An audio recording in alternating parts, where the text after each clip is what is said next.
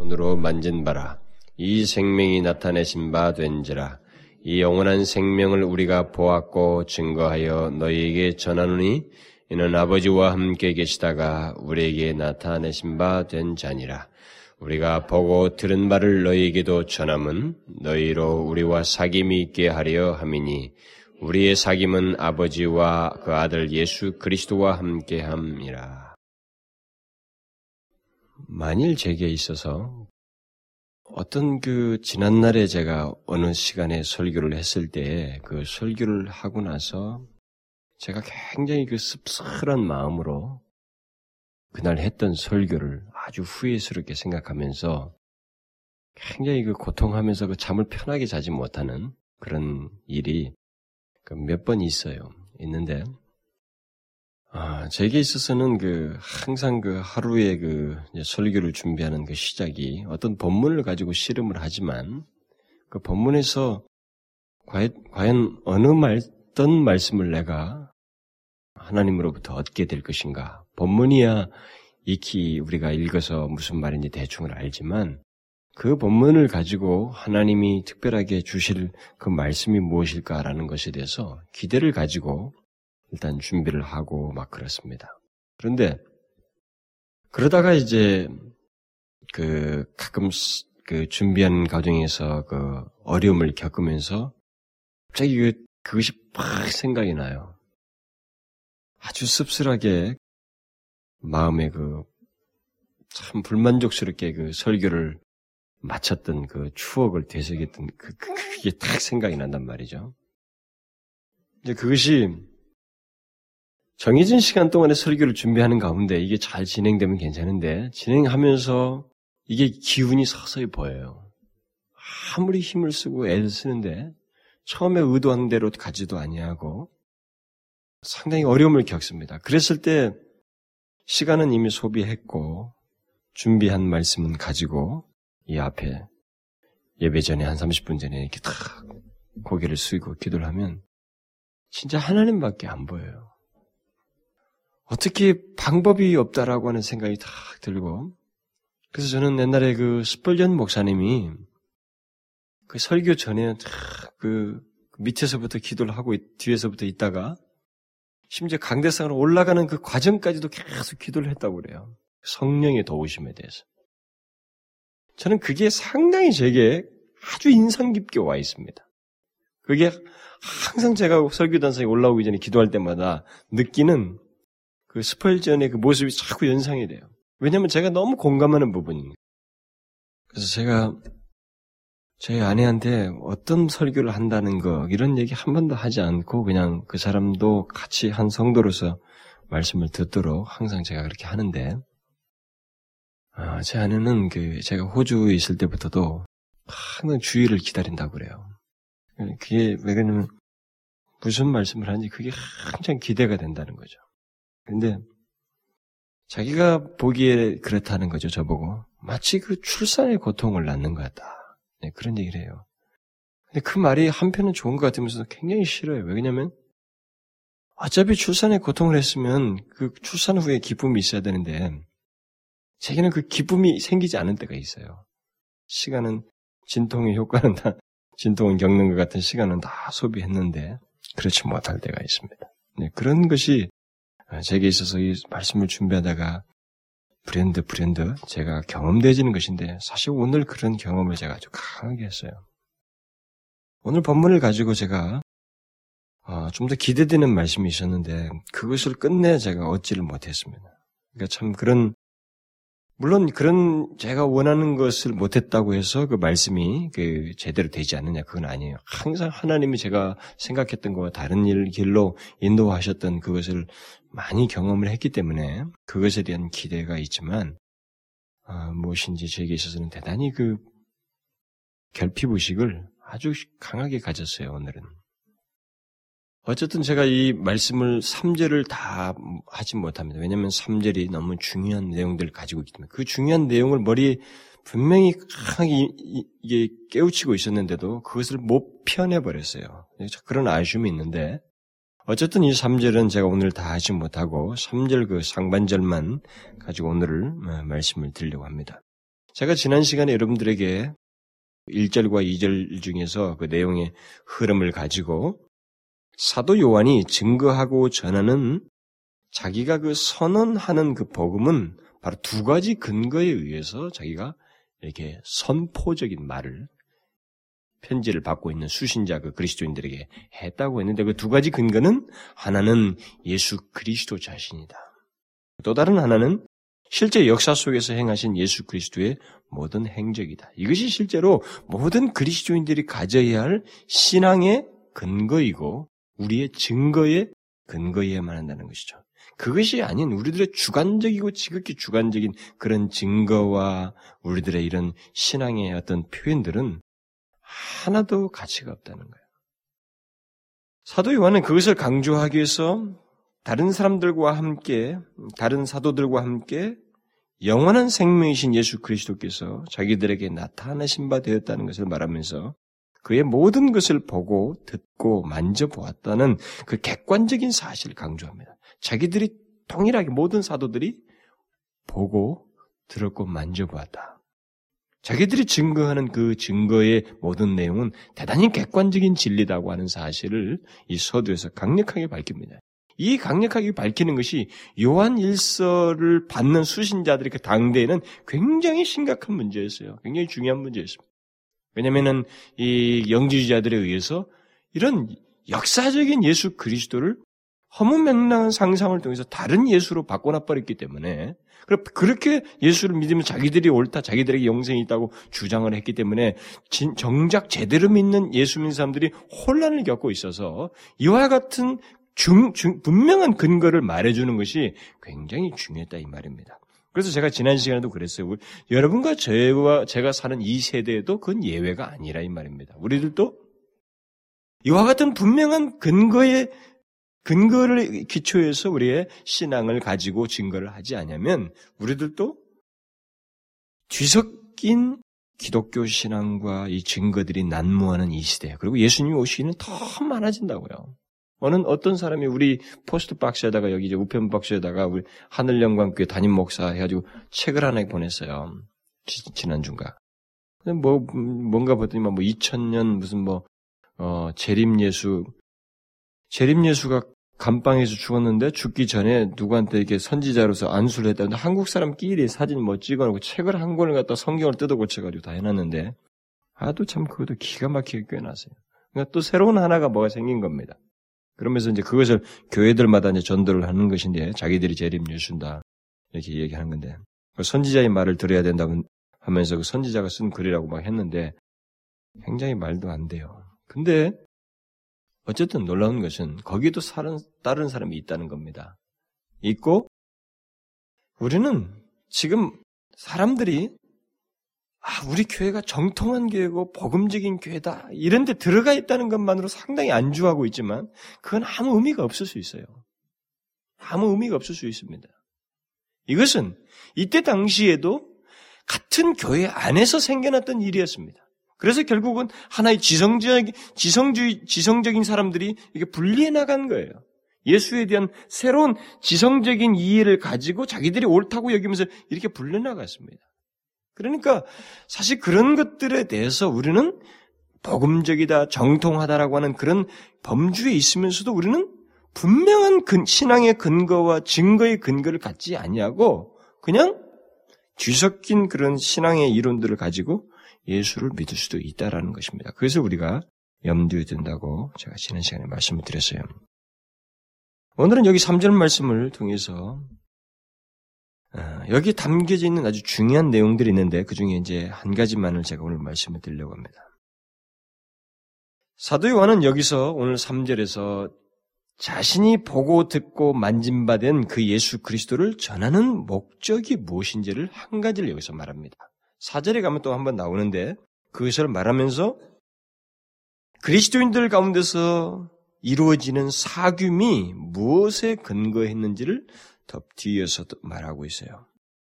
우리가 보고, 어, 보고 들은 바를 너희에게 전함은 너희로 우리와 사귐이 있게 하려 함이라. 이게 목적입니다. 자기가 저 이 수신자들에게 이런 것을 증거하는 것은 1절과 2절 이런 분명한 근거를 전하는 것은 너희로 우리와 사귐이 있게 하려 함이라. 이것이 목적이었어요. 그러고 나서 그 사귐의 출처가 무엇인지를 덧붙입니다. 우리의 사귐은 아버지와 그 아들 예수 그리스도와 함께합니다. 그랬어요. 사도요한은 여기 3절에서 뿐만 아니라 4절에서도 또 한 가지 목적을 얘기합니다. 그건 4절에 가서 얘기하겠습니다만은 우리가 이것을 쓰면 우리의 기쁨이 충만케 하기 위함이다. 그러니까 그가 이런 저, 이런 것을 증거하고 편지를 쓰는 것은 1차적 직접적인 목적은 우리와 사귐이 있게 하기 위함이고 수신자들로 하여금 더욱 궁극적인 목적은 우리의 기쁨이 충만케 하기 위함이다. 이렇게 말하고 있습니다. 오늘은 여기 3절에서 사도 요한의 선포의 목적과 그 목적이 어떻게 이루어지게 됐는지, 어떻게 이루어지게 되는지에 대해서 어, 제가 말씀을 드리려고 합니다. 사도 요한은 앞에서 옛 복음의 진수이신 예수 그리스도는 바로 하나님 아버지와 함께 계시다가 역사의 한가운데 오는 지금 너희들과 내가 믿는 예수 그리스도는 하나님 아버지와 함께 계시다가 실제 역사적인 이 시공간 세계에 오셔서 우리와 똑같은 육신을 입고 오신 바로 그분이시다고 하는 사실. 그래서 우리가 바로 그분을 직접 보고 그 하시는 말씀을 들었고 우리가 그를 만져보았다라는 사실을 강조했어요. 자신이 본 그분은 영원한 생명이 되신 분이시며 사람과 똑같은 육신을 입고 오신 분이시다. 그러니까 영지주자들이 말한 것처럼 남의 몸을 살짝 빌린 것처럼 그런 영체로운 존재가 아니라 이 말입니다. 그러고 나서 사도는 우리가 보고 들은 바를 너희에게 전함은 1차적인 목적이 있는데 너희로 우리와 사귐이 있게 하려 합니다. 이렇게 말하고 있습니다. 예수 그리스도를 직접 보고 들은 사도들과 다른 그리스도인들, 그러니까 지금 직접 사도들처럼 보지 못한 이 사람들 사이에 사귐이 있게 하기 위해서 내가 지금 너희들에게 하는 일은 이것을 이렇게 전하는 것이다.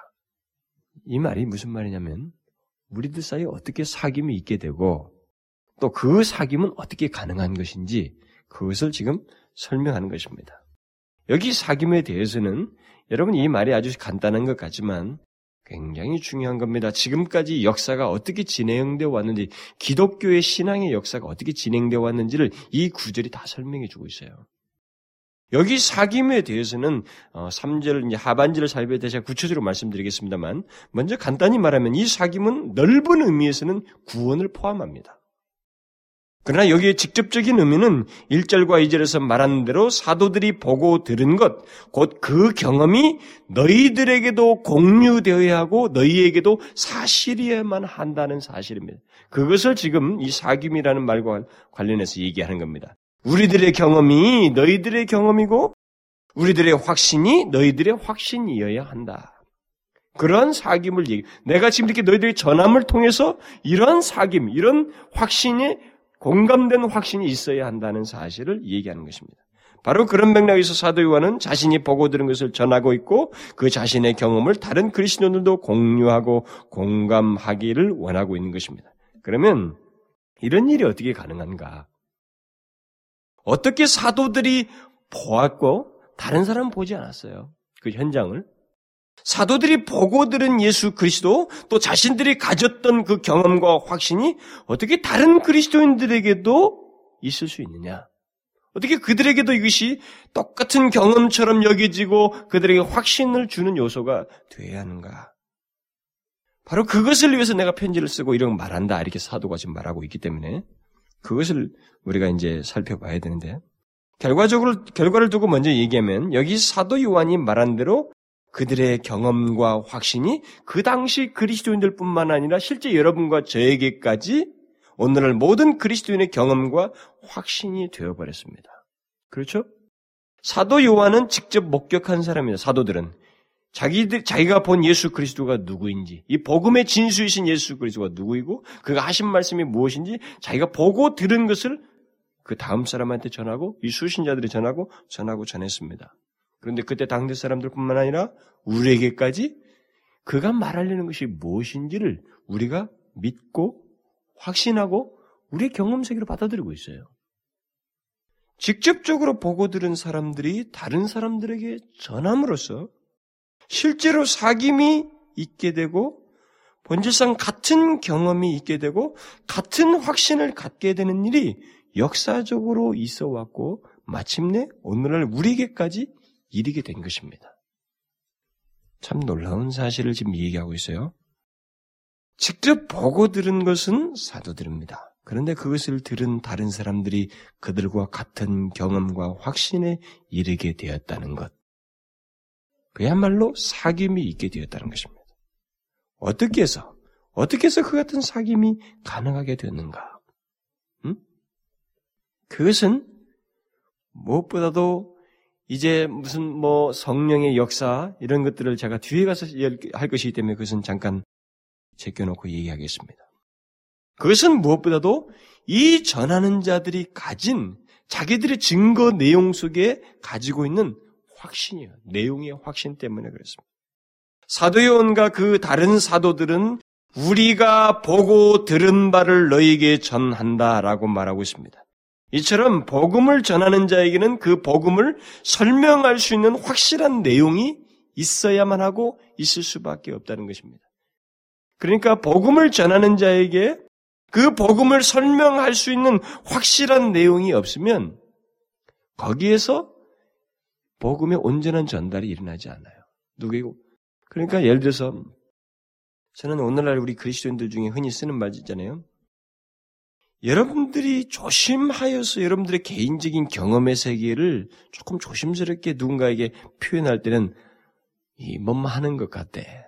뭐 영어로 말하면 it seems to be 이런 말을 굳이 쓸 수 있겠습니다. 그런데 말이죠. 교사들이라든가 심지어 뭐 설교자들도 그런 얘기를 합니다만은 많은 사람들이 성경에 기록된 하나님의 진리를 얘기하는데 뭐뭐 하는 것 같아라는 말을 너무 자주 써요. 그것은 아주 잘못된 겁니다. 만일 우리가 전할 만한 내용에 대한 확신이 없으면 이 전달은 이루어지지 않습니다. 이 사도는 지금 그런 확신의 내용을 가지고 너희들에게 이게 전함으로 인해서 우리 안에 사귐이 있기를 있도록 하기 위해서 전한다라는 말을 분명히 말하고 있습니다. 그러니까 우리에게 복음을 설명할 수 있는 확실한 내용이 없으면 다른 사람과의 그리스도인으로서의 사귐은 있을 수가 없습니다. 그리스도인이라면 그에겐 설명할 수 있는 복음 내용이 있어야만 한다는 것이죠. 이런 말을 하게 되면 여러분들 중에는 이런 의문이 생길 수도 있을 겁니다. 나는 사도들이 가진 것처럼 그런 일차적이고 직접적인 경험이 없습니다. 그런데 어떻게 설명할 수 있는 내용을 가지고 있다고 말합니까? 이렇게 의문을 제기할 수도 있을 겁니다. 그러나 여러분, 지금까지 복음은 이 사도시대 1세기 당시부터 지금까지 복음은 예수 그리스도를 직접 보고 들은 사도들에 의해서 전해지고 그 복음을 들은 사람들은 그 복음의 실체이신 예수 그리스도를 보지 못하였으나 그 사도들과 같은 경험과 확신을 갖게 되는 놀라운 역사가 지금까지 있었어요. 그런데 그 사이클이 어떤 것에 의해서 이루어지냐면 듣는 작용을 통해서 이루어졌어요. 복음을 듣는 데서 믿고 물론 거기에 두말할 것 없이 성령의 역사에 의해서 된 것입니다. 된 것인데 그 과정이 바로 분명한 내용들을 가지고 있는 사도들의 일차적 증거가 전해지는 것에서 듣는 것에서 지금까지 이런 일이 이루어졌습니다. 누가 지금까지 기독교 역사에 일일이 사도들처럼 보고 자기도 똑같이 그들과 같은 만져보는 자, 경험에 의해서 예수를 받아들이고 확신을 갖게 되지는 않았습니다. 그러니까 기독교의 모든 진리는 끝없이 믿음이라는 전제를 깔고 있어요. 거기에서 우리에게서 믿음이 우리에게 있지 않냐면 어떤 것도 우리에게 수용되지 않습니다. 그러니까 전하는 자에게서부터 그런 확신이 있어야 되는 거예요. 자기가 전하는 내용과 그 내용에 대한 자기가 전하지 않고는 견딜 수 없는 어떤 확신에 찬 신앙, 그 근거를 가지고 전해야만 한다는 것입니다. 그게 사도 요한이 취한 태도예요. 실제로 1세기, 1세기 당시에 그 네로 황제의 핍박이 있을 때 베드로 사도가 여러 나라에 흩어져 있는 그리스도인들에게 편지를 쓰면서 그들이 그리스도를 보지 못하였지만 자신들과 같은 경험을, 확신을 가지고 있는 것을 보면서 편지를 썼어요. 예수를 너희가 보지 못하였으나 사랑하는도다. 이제도 보지 못하나 믿고 말할 수 없는 영광스러운 즐거움으로 기뻐하니. 그랬어요. 그 당시 이 편지의 수신자된 그리스도인들은 예수 그리스도도 보지 못하였습니다. 사도들의 증거와 선언을 통해서 그냥 그에 대해서 믿고 있었어요. 그런데도 그들과 사도들과 같은 확신과 경험을 가지고 있었습니다. 바로 이것이 그리스도인들 사이에 있는 사귐이에요. 응? 이게 그리스도인들 사이에 있는 사귐입니다. 먼저 경험하고 확신을 가진, 가진 자가 전한 것이 다른 사람들에게도 있게 되어지는 것. 이게 바로 그리스도인들 사이에 있는 사귐입니다. 그런데 그 사귐에 이루어지는 것은 확신에 찬 내용, 그것을 전하는 과정을 통해서 되어졌지, 증명하는 과학적 데이터에 의해서 된 게 하나도 없습니다. 예수 그리스도에 대한 확신이요? 물론 그것은 구원의 확신이라고도 할 수 있겠습니다. 이 확신의 문제를 얘기할 때마다 어쩌면 많은 사람들은 의문을 가질지 모르겠습니다만은 왜냐면은 사람들이 확신이라는 말을 자꾸 쓰려고 할 때는 가시적인 체험 같은 것을 근거로 해서 가지려고 하는 경향이 있기 때문에 다소 그럴 수 있겠습니다만 여기 사도 요한이나 베드로가 편지를 썼던 그 수신자들은 자기들에게 편지를 쓴 사도들과 똑같은 경험, 곧 가시적인 증거에서 그들이 어떤 확신을 가진 것이 아니고 사도들이 경험한 것을 그저 자기들이 들음으로써 확신에 이르렀어요. 오직 그것밖에 없었습니다. 1세기 당시부터 복음 전파의 여력은 바로 그것이었어요. 여러분들은 사도행전에 나온 몇몇 가지의 기적 사건들이 있습니다. 그것은 불신자들에게 이루어지는 기적이 주였어요. 병자를 낫게 하는 것도 있었지만 복음이 전파되는 새로운 땅에서 이방 땅에서 바울과 이렇게 해서 일어난 일이었습니다. 대다수의 교회가 생겨나는 많은 사람들은 다 들으면서요, 그랬어요. 두란노의 수많은 사람들이 바울의 설교를 들으면서 회심했습니다. 그때 그마다 막 기적을 보이면서 한 게 아니었어요. 초대교인데도 불구하고. 오직 그것밖에 없었음에도 그들은 예수 그리스도를 믿고 말할 수 없는 즐거움으로 기뻐했습니다. 이것은 우리에게 아주 중요한 사실을 시사합니다. 우리 그리스도인들에게 오는 확신은 앞선 사도들의 경험과 증거들을 우리가 들음으로써 갖게 된다는 것입니다. 다른 수단이 없다라는 거예요. 무슨 말인지 아시겠어요? 예수를 믿는 사람들이 잘 기억해야 됩니다. 우리들이 갖는 확신은 앞선 사도들이 경험하고 그들이 본 것, 그들이 남긴 증거에 의해서 그것을 들으면서 갖게 되는 것이지 다른 수단을 이용하는 게 아닙니다. 이런 맥락에서 보면 어떤 사람이 하나님에 대한 확증을 얻기 위해서 어떻게 기도원을 가서 뭘 어떻게 하고 어떻게 했더니 무슨 증거를 보았다. 그래서 예수를 믿게 됐다. 라고 하는 이런 그 가끔 간증이 이게 가끔 우리 사람들에게서 들려오고 그렇습니다. 여러분, 그것은 하나님이 우리에게 이게 사귐이 있게 하는 보편적인 방식이 아닙니다. 그것은 아주 극단적인 행동이에요. 설사 그렇게 해서 이루어졌다 할지라도 그것은 믿음 있는 행위가 아닙니다. 저는 기도원 용사의 그 세 번에 걸친 그 시험이 기도원의 믿음의 행위다고 이렇게 사람들이 많이 말하지만 거기에 기도원의 상대적인 믿음이 있는 건 사실입니다. 음? 사실인데 그것은 불신앙 시대에 나온 상대적인 믿음이에요. 사사 시대는 영적 암흑기입니다. 그런 풍토 속에서 나온 일종의 돌출된 독특한 하나 툭 튀어나온 그 상대적인 그 좀 높이 봐줄 수 있는 믿음이었습니다.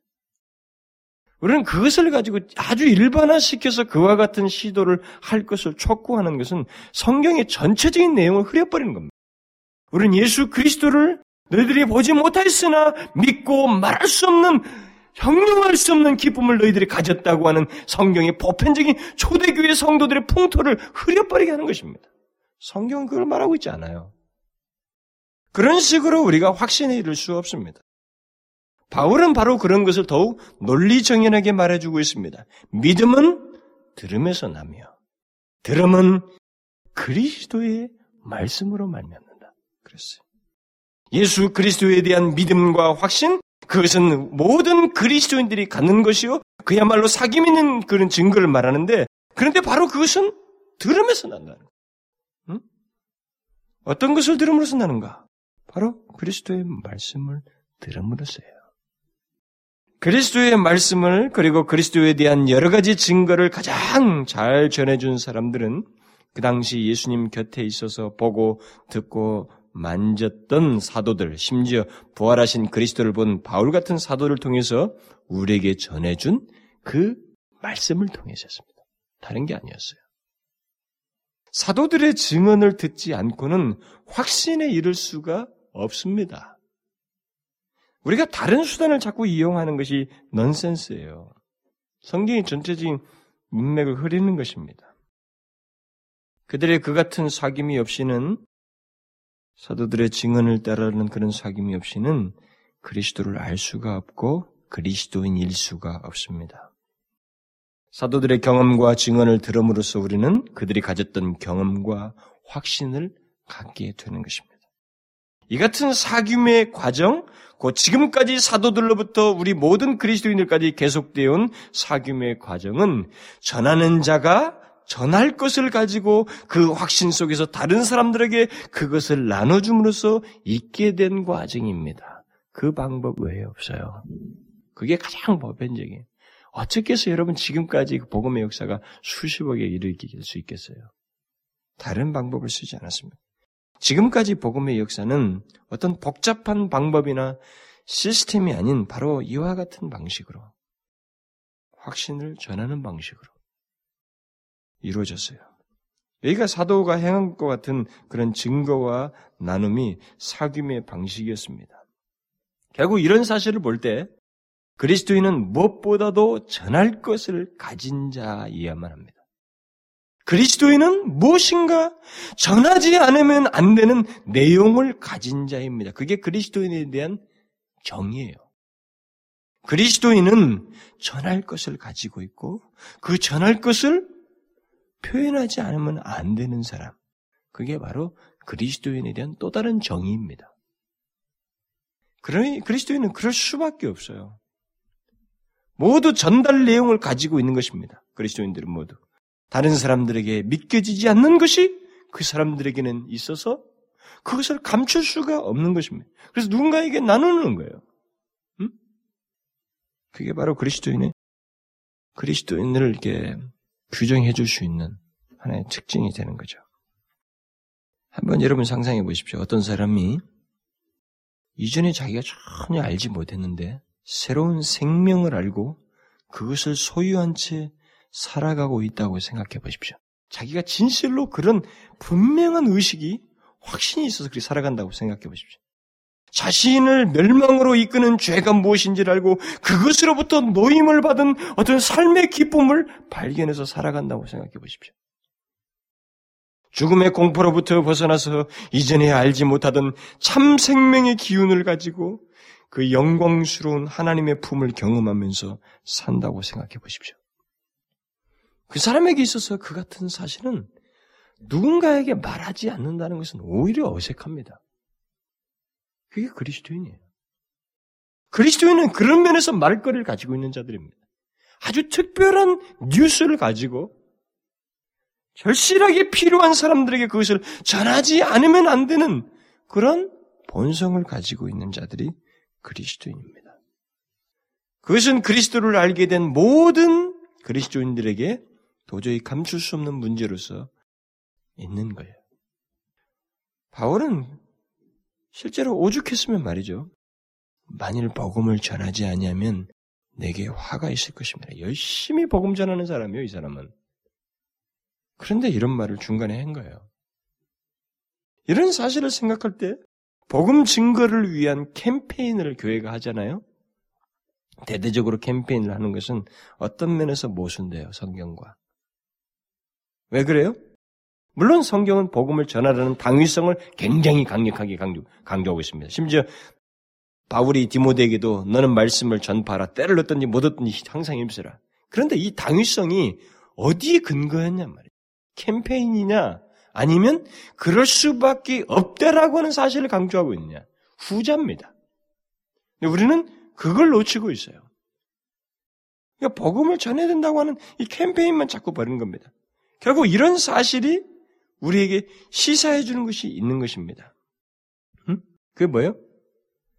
교회 안에 많은 사람들이 전할 것이 없는 그런 사람들이거나 다시 말하면 그리스도인이 아니든가 아니면 자신들이 무엇을 믿고 있는지 무엇을 가지고 있는지를 알지 못하든가 아니면 알면서도 의도적으로 그 감격을 억지로 짓누르는 애를 쓰고 있거나 아니면 게으름을 부리거나 그것도 아니라면 정말 예수에 대해서 아무것도 모르고 예배당에 앉아 있는 것이죠.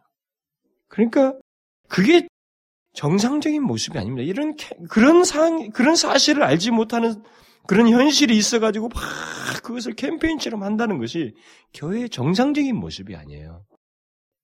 그리스도인이면 그는 전할 내용을 가지고 있는 사람입니다. 그리고 그것이 사도들이 말했던 것처럼 필요한 사람에게 전하지 않으면 안 되는 이 전하는 내용물이 되는 거예요. 제가 지난날에 그 교회 사역 경험에서 한 가지 발견한 것은 뭐냐면 두가 두 사람이었어요. 두, 두 종류를 제가 나눌 수가 있는데 하나는 누가 전도를 잘하는가 했을 때 하나는 막 무슨 막 전도 결심을 시켜가지고 뭐 몇십 명을 하자고 해가지고 캠페인을 해가지고 그거 숫자를 채우는 사람이 그래서 상을 받는 사람인데 이 사람들은 돈을 많이 써요. 어떻게든 데려옵니다. 그리고 무슨 수순을 통해서 다 데려와요. 근데 그 사람들이 하나도 안 남습니다. 하나도 안 남아요. 그런 사람이 잘한다고 하는 사람으로서 그런 사람이 있었고 또 다른 하나는 교회에 싹 왔어요. 누구에서 왔는지 모르겠지만 이 사람이 여기 와서 예수를 만나게 된 거예요. 변화가 겨듭해요. 근데 그것을 이제 누가 볼 때 사람은 다 초신자라고 지금 다들 말하고 있습니다. 근데 그 사람에게는 신기한 일이 생기고 있어서 그는 자기 혼자 가만히 있지 않습니다. 자꾸 자기 측근들을 데려와요, 한 사람씩. 그 사람이 한 최소한 교회에서 자리 잡을 때까지 몇 년 상간에 상당히 많은 사람을 데려옵니다. 그 말은 무슨 말이에요? 이 사람이 전하지 않으면 견딜 수가 없었던 겁니다. 초창기에 자기에게 전할 내용이 있었어요. 그것을 누군가에게 나누지 않으면 안 되는 것이 아주 자연스럽게 일어났던 것입니다. 이게 그리스도인이 가지고 있는 지금 사도가 여기서 말하는 복음이 가지고 있는 아주 이 아주 본질적인 문제, 내추럴한 문제라 이 말입니다. 그, 그 이게 신, 신약 성경의 방식이고 그리스도인들에게 있는 특징이에요. 그것이 없는 것은 우리가 누구인지, 우리의 신앙생활이 어떠한지를 잘 말해주는 거예요. 그래서 복음 증거를 위해서 캠페인을 많이 하는 것이 썩 그렇게 성경적이다라고는 생각지 않아요. 만일 그걸 못하고 있다면, 교회가 못하고 있다면 그 이유를 파헤쳐서 그리스도인됨의 의미가 무엇인지를 확실하게 인식시키는 일을 먼저 해야죠. 나는 거기서 문제가 있다고 생각이 됩니다. 사도는 그것을 우리에게 말해주고 있어요. 또 그가 여기 이제 사도 사도들이 어, 듣고 본 것을 전함으로써 다른 그리스도인과 사귐이 있게 된다는 말씀을 통해서 네, 그가 여기서 우리에게 시사해 주는 것은 사도들이든 다른 그리스도인들이든 모든 그리스도인들은 본질적으로 공통된 삶과 경험을 가지고 있다라는 것입니다. 너와 나 사이에 자기가 먼저 보아놓고도 자기가 직접적으로 본 사람인데도 불구하고 저들에게 자기가 본 것을 말함을 통해서 사귐이 있게 된다는 사실을 말하는 것은 내가 사도로서 보았으나 나나 전달받는 너희나 본질적으로 우리의 삶과 경험에 있어서는 별 차이가 없다라고 하는 거예요. 우리에게는 공통점이 있다라는 사실을 시사해주고 있습니다. 비록 사도들이 자신들이 보고 들은 것을 전하지만 듣는 자들의 듣는 자들이 별 이질감을 못 느낀다는 겁니다. 그들의 내용에 대해서 사도들이 경험한 것을 그들도 믿음 안에서 경험하게 되고 앞에서 베드로가 했던 것처럼 예수 그리스도를 직접 보지 못했지만 믿고 말할 수 없는 그런 영광스러운 즐거움을 그들과 같이 갖는 거예요. 사도들처럼.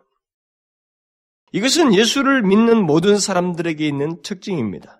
사도 요한이 본문에서 우리가 보고 들은 것을 너희에게도 전함은 우리도 너희도 우리와 사귐이 있게 하리 함이니 라는 이 말을 한 것은 결국 다음 같은 말이에요. 우리들은 직접 예수를 보았고 말씀을 들었고 그를 만져 보았다. 우리가 이것을 말하는 것은 여러분도 우리가 경험했던 그 경험에 똑같이 동참하기를 원한다. 너희들도 여기에 기꺼이 동참할 수 있다. 이 사실을 지금 말하는 겁니다. 이것은 우리 교회 역사를 보면 실제로 확인되어집니다. 여러분들이 알다시피 사도들이 그들의 경험을 전달했지만 그 들은 사람들에게 있어서 사도들과 흡사한 경험들이 일어나는 거예요. 예수를 깨닫고 발견하면서부터 그들 가운데 영혼이 새로워지고 심지어 어떤 그룹 안에는 집단적인 곳에는 강력한 역사가 일어나는 겁니다. 부흥의 역사 같은 것은 그렇죠. 초대교회에 있었던 경험들이 복음이 전해진 다른 시대에서도 똑같이 일어나는 거예요, 계속. 수많은 사람들이 말씀을 듣고 예수를 믿으면서 말할 수 없는 기쁨을 그들이 막 갖는 역, 것이 역사를 거쳐서 있었어요. 이것은 참으로 신비스러운 일입니다. 아주 아주 신비스러운 일이에요. 그저 예수 그리스도를 전하는데 그것을 그냥 전하게 전했는데 그것을 듣는 사람들이 전하는 자들과 똑같은 신앙의 경험들을 하게 된다는 것. 그리스도를 확신하게 된다는 것. 우리는 어쩌면 이것을 아주 그냥 당연하게 생각하고 있어서 그 중요성을 모르고 있습니다만 이것은 굉장히 신비스러운 일이에요. 여러분, 인간이 말이죠. 어떤 존재인데요? 응? 제가 항상 이 얘기하지만은 이 우주에 말이죠. 두 개의 미스테리가 있어요. 건드, 뭐라고 하냐면 헤아릴 수 없는 미스테리. 하나는 하나님 자신이에요. 또 다른 하나는 인간이라고. 인간만큼 미스테리한 게 없습니다. 인간의 마음, 이거 말이죠. 20세 정말 주를 위해서 죽을 것 같은 그런 신을 가진 사람이 단 몇 년도 안 돼서 전혀 딴판의 사람으로 바뀌어 있는 모습도 인간에게 있습니다. 그뿐만 아니라 1년 안에도 심지어 한 달 안 며칠 상간에도 얼굴빛이 달라요. 예배당 일주일마다 보잖아요. 무슨 변화가 생겼다. 벌써. 인간의 마음은 굉장합니다. 그런데 그게 말로 해서 이게 바뀌는 게 한 번 들어주는 정도가 아니라 사람의 인격체가 바뀐다는 사실이 이게 얼마나 미스테리한 일이? 사도 요한은 아, 지금 그걸 얘기하는 겁니다. 바로 그와 같은 경험이 너와 우리 사이에 있다면 전함을 통해서. 그래서 다를 게 없다라는 겁니다. 실제로 여러분 베드로가 고넬로 집에 들어갔을 때 말씀을 전했잖아요. 근데 말씀을 전하기 시작할 때 성령이 내려왔어요. 그때 그 사인이 보였습니다. 그걸 보고 놀랬습니다. 이 같이 간 사람들 다 놀랬어요. 베드로도 놀라고 다 놀랬습니다. 그래가지고 그들에게 세례를 줬어요. 안 줄 수가 없으니까. 그랬더니만 예루살렘 공에서 이방인에게 세를 줬다고 해서 이제 악, 논쟁이 벌어졌습니다. 그때 베드로가 말했어요. 내가 말을 시작할 때 성령이 저에게 임하시기를 처음 우리에게 하신 것 같이 하는지라. 똑같이 하더라, 우리가 할 때 봐. 말씀을 전했는데 우리에게 처음 임하실 때처럼 임했다는 겁니다. 베드로는 말씀을 증거만 하고 있었습니다. 그러나 듣는 자들 가운데서 자신들과 같은 경험이 이루 있게 되었어요. 바로 이런 식으로 예수 그리스도가 증거되고 듣는 가운데서 그들과 같은 경험이 일어나게 되었던 것처럼 역사는 교회 역사는 수많은 사람들이 같은 식으로 이 증거에 의해서 오늘날까지 오게 된 겁니다. 여러분들이 이런 것들을 조금 더 세밀하게 발견하고 싶으려면 오늘날 우리 출판되고 있는 옛날 서적들을 한번 연도가 오래된 것들 근대 출판된 책들 한번 보면 돼요. 뭐 100년 전 사람이든 300년, 1000년 전 심지어 오늘날 사람들 중에 뭐 줄기차게 우리에게 읽혀져 있는 책들 있잖아요. 한번 읽어보면 그들의 전기 같은 거 그들의 경험담들을 읽어보면은 여러분들 한 가지 놀라운 사실을 발견하게 됩니다. 어거스틴 같은 사람은 1600년 전 사람 아니에요, 지금부터? 그런 사람들에게 경험이나 500년 전에 칼빈 같은 사람, 루터 같은 사람의 경험이나 흡사해요. 아주 신비롭죠. 350년 전에 청교도들이나 몇십, 몇, 백 몇십 년 전에 스펄전이나 2, 30년 로이 존스 목사나 또 우리나라의 선진들 여기 위인들 중에 그런 사람들 보면은 다 똑같습니다. 어느 날은 제가 그랬어요. 제가 그 영국에 있을 때 그 수시로 또뭐 물론 호주 있을 때도 그 아침에 우리는 경건 시간을 이렇게 제 아내하고 이게 그 위인들의 그 책들을 이렇게 설교 한 편씩 같이 이렇게 둘이 읽고 그랬는데 근데 제가 수시로 밥 먹을 때 뭐 질문할 때 제가 뭐 말하고 가르친 것이 있기 때문에 그런데 어느 데는 책을 읽다 보면 어? 이 당신이 옛날에 말한 게 나와 있네. 그러니까 그런 말을 빈번하게 상당히 저는 굉장히 기분 좋아요. 그럴 때는. 왜냐면 제가 분명히 이, 이 부분은 제가 기억도 나지도 않고 읽지도 않았는데 그게 거기서 지지가 된단 말이죠. 그러니까 그 말은 무엇이냐면 똑같은 것이 있는 거예요. 우리 그리스도인들의 똑같은 경험들이 계속 똑같이 일어나고 있는 것입니다. 이게 뭐예요? 이 앞선 사람이 복음을 받아들인 것이나 말씀을 전해서 받은 것이나 내가 받은 것 사이에서 시대도 다르고 공간도 다 다른데 똑같은 일이 있는 것입니다. 근데 그 방식은 뭐냐? 이 사귐이 있게 된 그 방식은 뭐냐면 사도들이 전한 것처럼 먼저 경험한 자가 뒷사람한테 전한 것 뿐이에요. 그 역사가 지금까지 일어나고 있습니다. 이것은 지금까지 복음을 전해지면서 복음을 듣는 자들에게 있었던 이 공통된 삶과 경험을 말해주는 것으로 아주 신비스러운 일이에요. 우리는 그냥 사람들이 많아졌다. 복음이 어느 나라에 전했다. 이렇게 말하지만 아닙니다. 이건 굉장히 미스테리한 일이에요. 그야말로 성령의 엄청난 은밀한 사역입니다. 우리가 시각으로 파악할 수 없고 볼 수 없는 성령의 막강한 역사가 배후에 있다는 거예요. 이 하나님의 복음 증거하는 작업 속에. 여러분 놀라운 것은 민족이 다 다르지 않습니까? 문화적 배경이 다 다르고 우리 개인적인 사회도 기질과 성품이 얼마나 다른지 몰라요. 우울한 사람, 막 괴팍한 사람, 고집불통 다 있는데 이 사람들이 예수 그리스도를 전하고 들음으로써 같은 종류의 경험을 하는 거예요. 인격이 뒤바뀌어 가지고 뭐 옛, 옛 성품이 나오지만 그걸 그래도 옛날 같으면 탁탁 튀어나올 텐데 조절하는 일이 생겨요. 인격이 바뀌어서 이게 뭐예요, 다? 이게 공통된 경험입니다. 사도 요한은 우리가 보고 들은 바를 너희에게 전함은 너희로 우리와 사귐이 있게 하려 함이라. 그래서 여기 너희는 기질이 어떻든 성격이 어떻든 그것을 언급하고 있지 않습니다. 모든 민족, 모든 사람이에요. 그가 누구이든 사도들이 보고 들은 것을 듣는 모든 사람들에게 사귐이 있다는 것, 그 자신들과 같은 종류의 경험이 있을 수 있다는 사실을 말해주고 있습니다. 사도가 이렇게 말하는 것은 우리 그리스도인들이 갖게 되는 체험은 체험은 객관적인 진리에 근거 있기 때문에 그렇다는 겁니다. 예수를 보고 그의 말씀을 듣고 그를 만져본 사람은 사도 요한만 있었던 것이 아닙니다.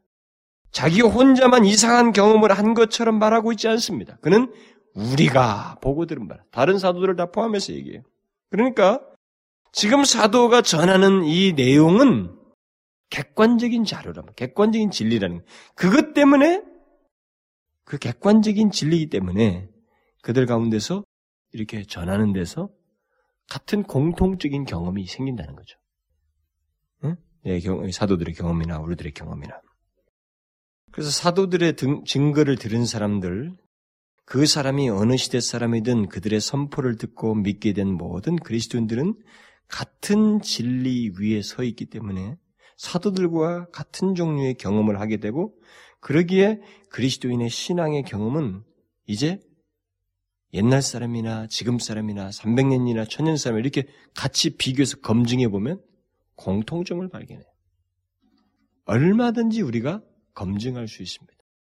내가 지금 바른 경험을 하고 있는지, 바른 신앙 생활을 하고 있는지를 얼마든지 우리는 검증할 수가 있어요.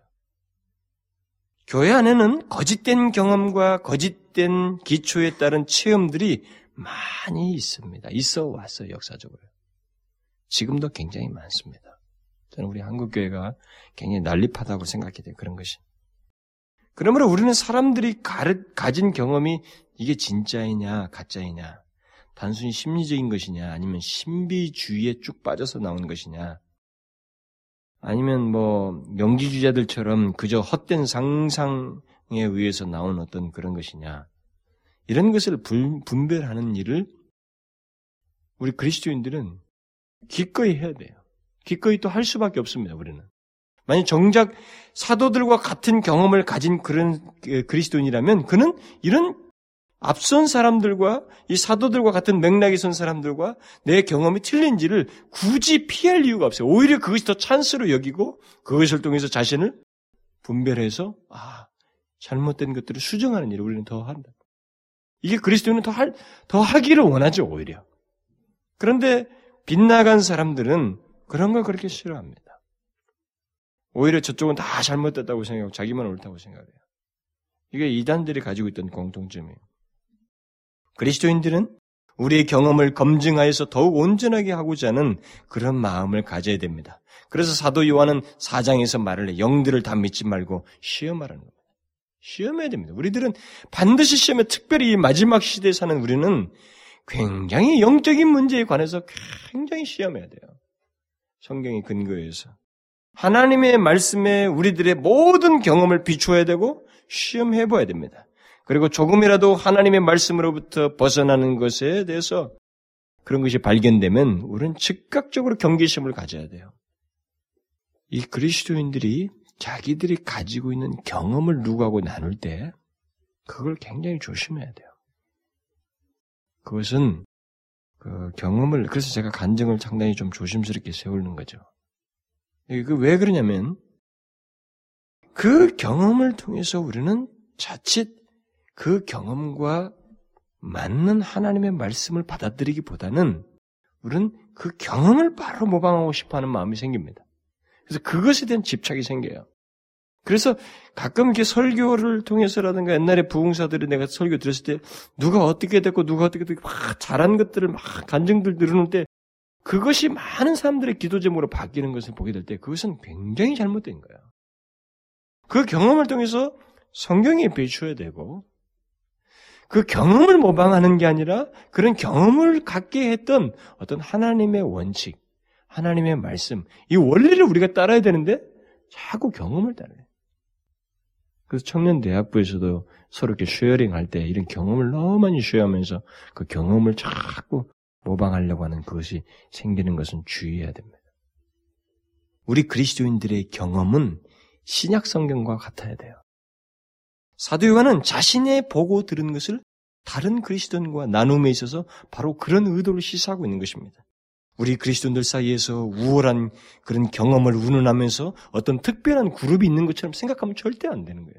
교회는 그런 게 없습니다. 사도 요한은 자신이 직접 보고 들었기 때문에 직접 듣지 못한 너희들과는 나는 구분해야 된다고 생각하면서 말하고 있지 않고 우리와 이 우리라는 말을 써서 사귐을 얘기합니다. 자신을 포함해서 우리가 보고 들었다고 하면서 너희도 함께 하기를 원한다는 사실을 얘기하고 있어요. 그러니까 오늘날에 가끔 어떤 그 인도자들이 자신의 특별한 경험을 운운하면서 또 영지, 여기 본문에 나오는 것처럼 영지주자처럼 자신들의 지성적인 사람들 특별한 깨우침을 운운하면서 새롭게 만든 이 그룹은 교회 안에 절대 용납할 수 없어요. 그것은 벌써 이단으로 가는 길이에요. 교회 안에는 그리스도인의 신앙의 경험과 관련해서 우월한 그룹이 따로 있을 수가 없습니다. 그런 면에서 우리의 직분이라는 것이 그것을 의미하는 것처럼 여겨지는 우리의 풍토는 아주 잘못되어 있는 거예요.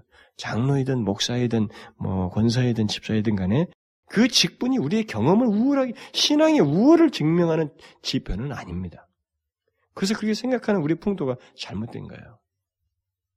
신약 성경은 우리 그리스도인들이 모두 구별 없이 객관적인 진리에서 하나님과 교제하게 되었고 그리스도인과 함께하게 되었다는 것입니다. 그래서 그런 맥락에서 너희나 나나 사귐이 있어야 돼. 함께 공유할 수 있다고 하는 사실을 말하는 것입니다.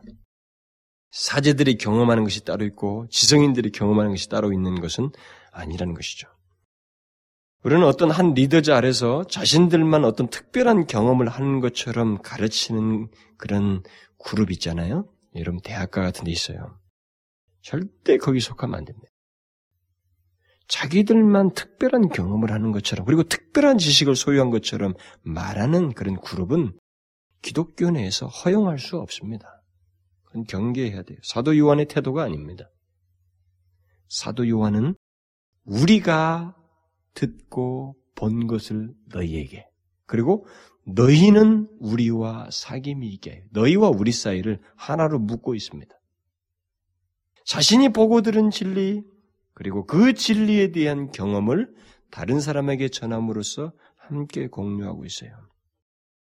또 사도가 우리가 보고 들은 것을 너희에게 너희가 너희로 우리와 사귐이 있게 하고자 한다는 말을 한 것은 자신들에게 있었던 것들이 우리들에게도 다른 그리스도인들에게도 얼마든지 있을 수 있음을 시사해 주는 것입니다. 사도들이 보고 들은 것은 직접적이다는 면에서 그와 똑같은 현실이 우리에게는 없을 수 있습니다. 그리스도인들에게. 그러나 그 예수 그리스도인에서 자기들에게 생겨난 일과 경험들은 우리 모든 그리스도인들에게 다 일어날 수 있는 거예요. 다 일어날 수 있는 것입니다. 그런 면에서 사도 요한은 자신들과 그의 전함을 들은 다른 그리스도인들을 동일시하고 있습니다. 여러분 오늘날 우리들이 그리스도인들이 범하는 실수 중에 하나가 아주 무식적으로 빠지는 우리의 불신앙인데 그것은 뭐냐면 성경에 기록된 많은 주의 백성들에게 하나님께서 행하신 그 역사, 그들 가운데 있는 그 경험들을 우리들과는 상관이 없다고 생각하는 편견이에요. 이건요, 지독한 불신앙입니다. 우리는 이렇게 관념적으로 받아들이거든요. 그러면서도 은근히 모든 어떤 이것은 그들에게만 있는 경험이고 그들에게만 있는 어떤 그런 특별한 것인 것처럼 취급하고 우리에게는 현실 불가능한 것처럼 받아들입니다.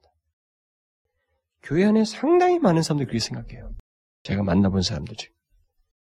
그건요, 굉장한 불신앙이고 성경을 쓰레기 취급하는 거예요.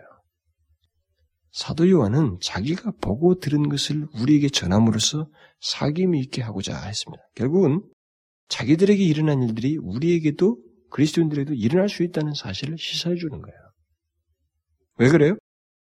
그들과 우리와 각각 다른 신을 섬기고 있는 게 아니라 똑같은 그리스도, 똑같은 대상, 똑같은 진리 위에 기초하고 있고 똑같은 근거 위에 우리가 서 있기 때문에 그 경험에 있어서 차이가 있을 수 없다는 겁니다.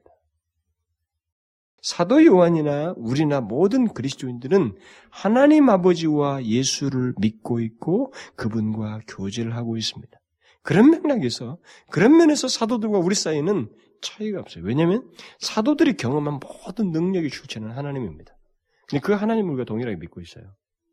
그것을 이 사람이 지금 여기서 말해주는 거예요. 수신자들에게. 그런데 여러분 한 가지 놀라운 일은 아직도 계속되고 있다는 겁니다. 이 사도 요한이 우리에게 말해주고 있는 이 수신자들에게 말했던 것처럼 그것이 지금까지 우리에게도 계속되고 있는데 우리를 통해서도 이런 식으로 그리스도를 우리가 보고 경험하고 깨달은 진리를 전함으로 인해서 전혀 안 바뀔 것 같은 사람이 내가 지금 예수를 믿으면서 경험하게 되는 것을 똑같이 경험하게 된다는 것입니다. 이 일이 1세기부터 지금까지 계속되더니 여러분과 저 이후로도 계속되고 있어요. 계속될 것이라 이 말입니다. 바로 이것 때문에 우리 그리스도인들은 내게 주어진, 아니 내가 가지고 있는, 내가 소유하고 있는 복음, 옛 복음, 예수 그리스도, 전할 거리에 대해서 우리는 굉장한 특별한 위치에 있다는 사실을 알고 이것을 사도 요한처럼 누군가에게 쏟아야 돼요. 사귐이 있도록 해야 된다. 하나님이 그 일을 하셔요. 상상할 수 없는 일을 하신다고요. 여러분과 여러분이 지금 예수를 믿으면서 믿음 안에서 우리가 보고 들은 것들, 확신들 있잖아요. 깨달은 것들. 이것은 여러분들이 다 전할, 전해야 할 내용거리들이에요. 그걸 가만히 있는다는 것은 여러분들이 스스로 그리스도인이기를 거부하는 셈이에요. 그래서 저는 여러분들에게 당부를 하고 싶은 게 있어요. 나는 이 민족이 어떻게 바뀔까? 뭐 이런 문제를 가지고 막 대대적으로 여의도 광장에 모인다고 해서 될 일이 아니라는 걸 분명히 알고 있어요. 왜냐면 역사를 교육사를 공부해 보면 그게 아니라고 하는 사실이 딱 나타나 있어요. 하나님이 역사를 어떻게 이루어하셨는지 다 보면 압니다. 그것은 너무도 놀라우게 꼭 기도 농사와 같아요. 십몇만을 싸우기 위해서 300명 갖고 싸우시는 방식이 하나님 방식인 것처럼 철저하게 하나님이 신약 성경식으로 해오셨던 일을 누군가 그대로 하는 거예요. 응? 신약 성경에서 행하셨던 것과 같은 방식으로 우리 안에서 그대로 하는 거죠. 내가 경험하고 깨달은 것을 누구한테 전하는 것. 그리고 하나님께서 신실하게 선 한 사람을 통해서 다수에게 영향을 미치고 거기서 역사를 일으키신다는 것.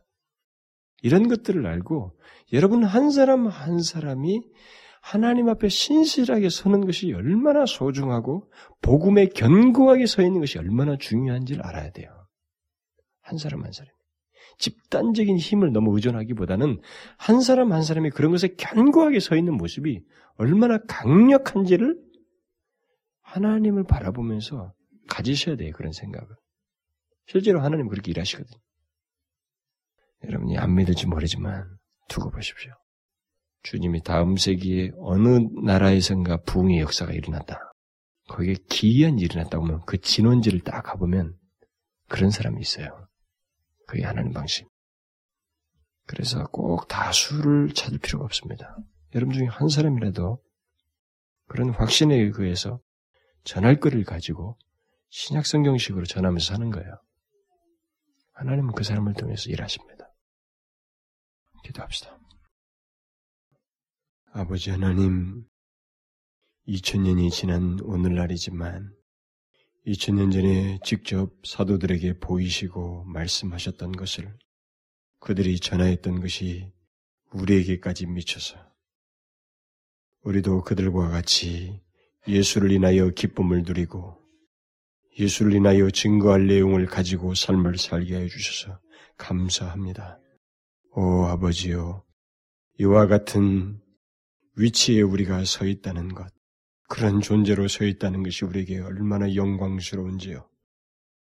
또한 저희들이 전할 것이 있어서 전함을 통해서 하나님께서 사도들을 통해서 역사하셨던 것 같은 동일한 역사를 행하신다는 사실을 우리로 하여금 알게 해주셔서 감사합니다.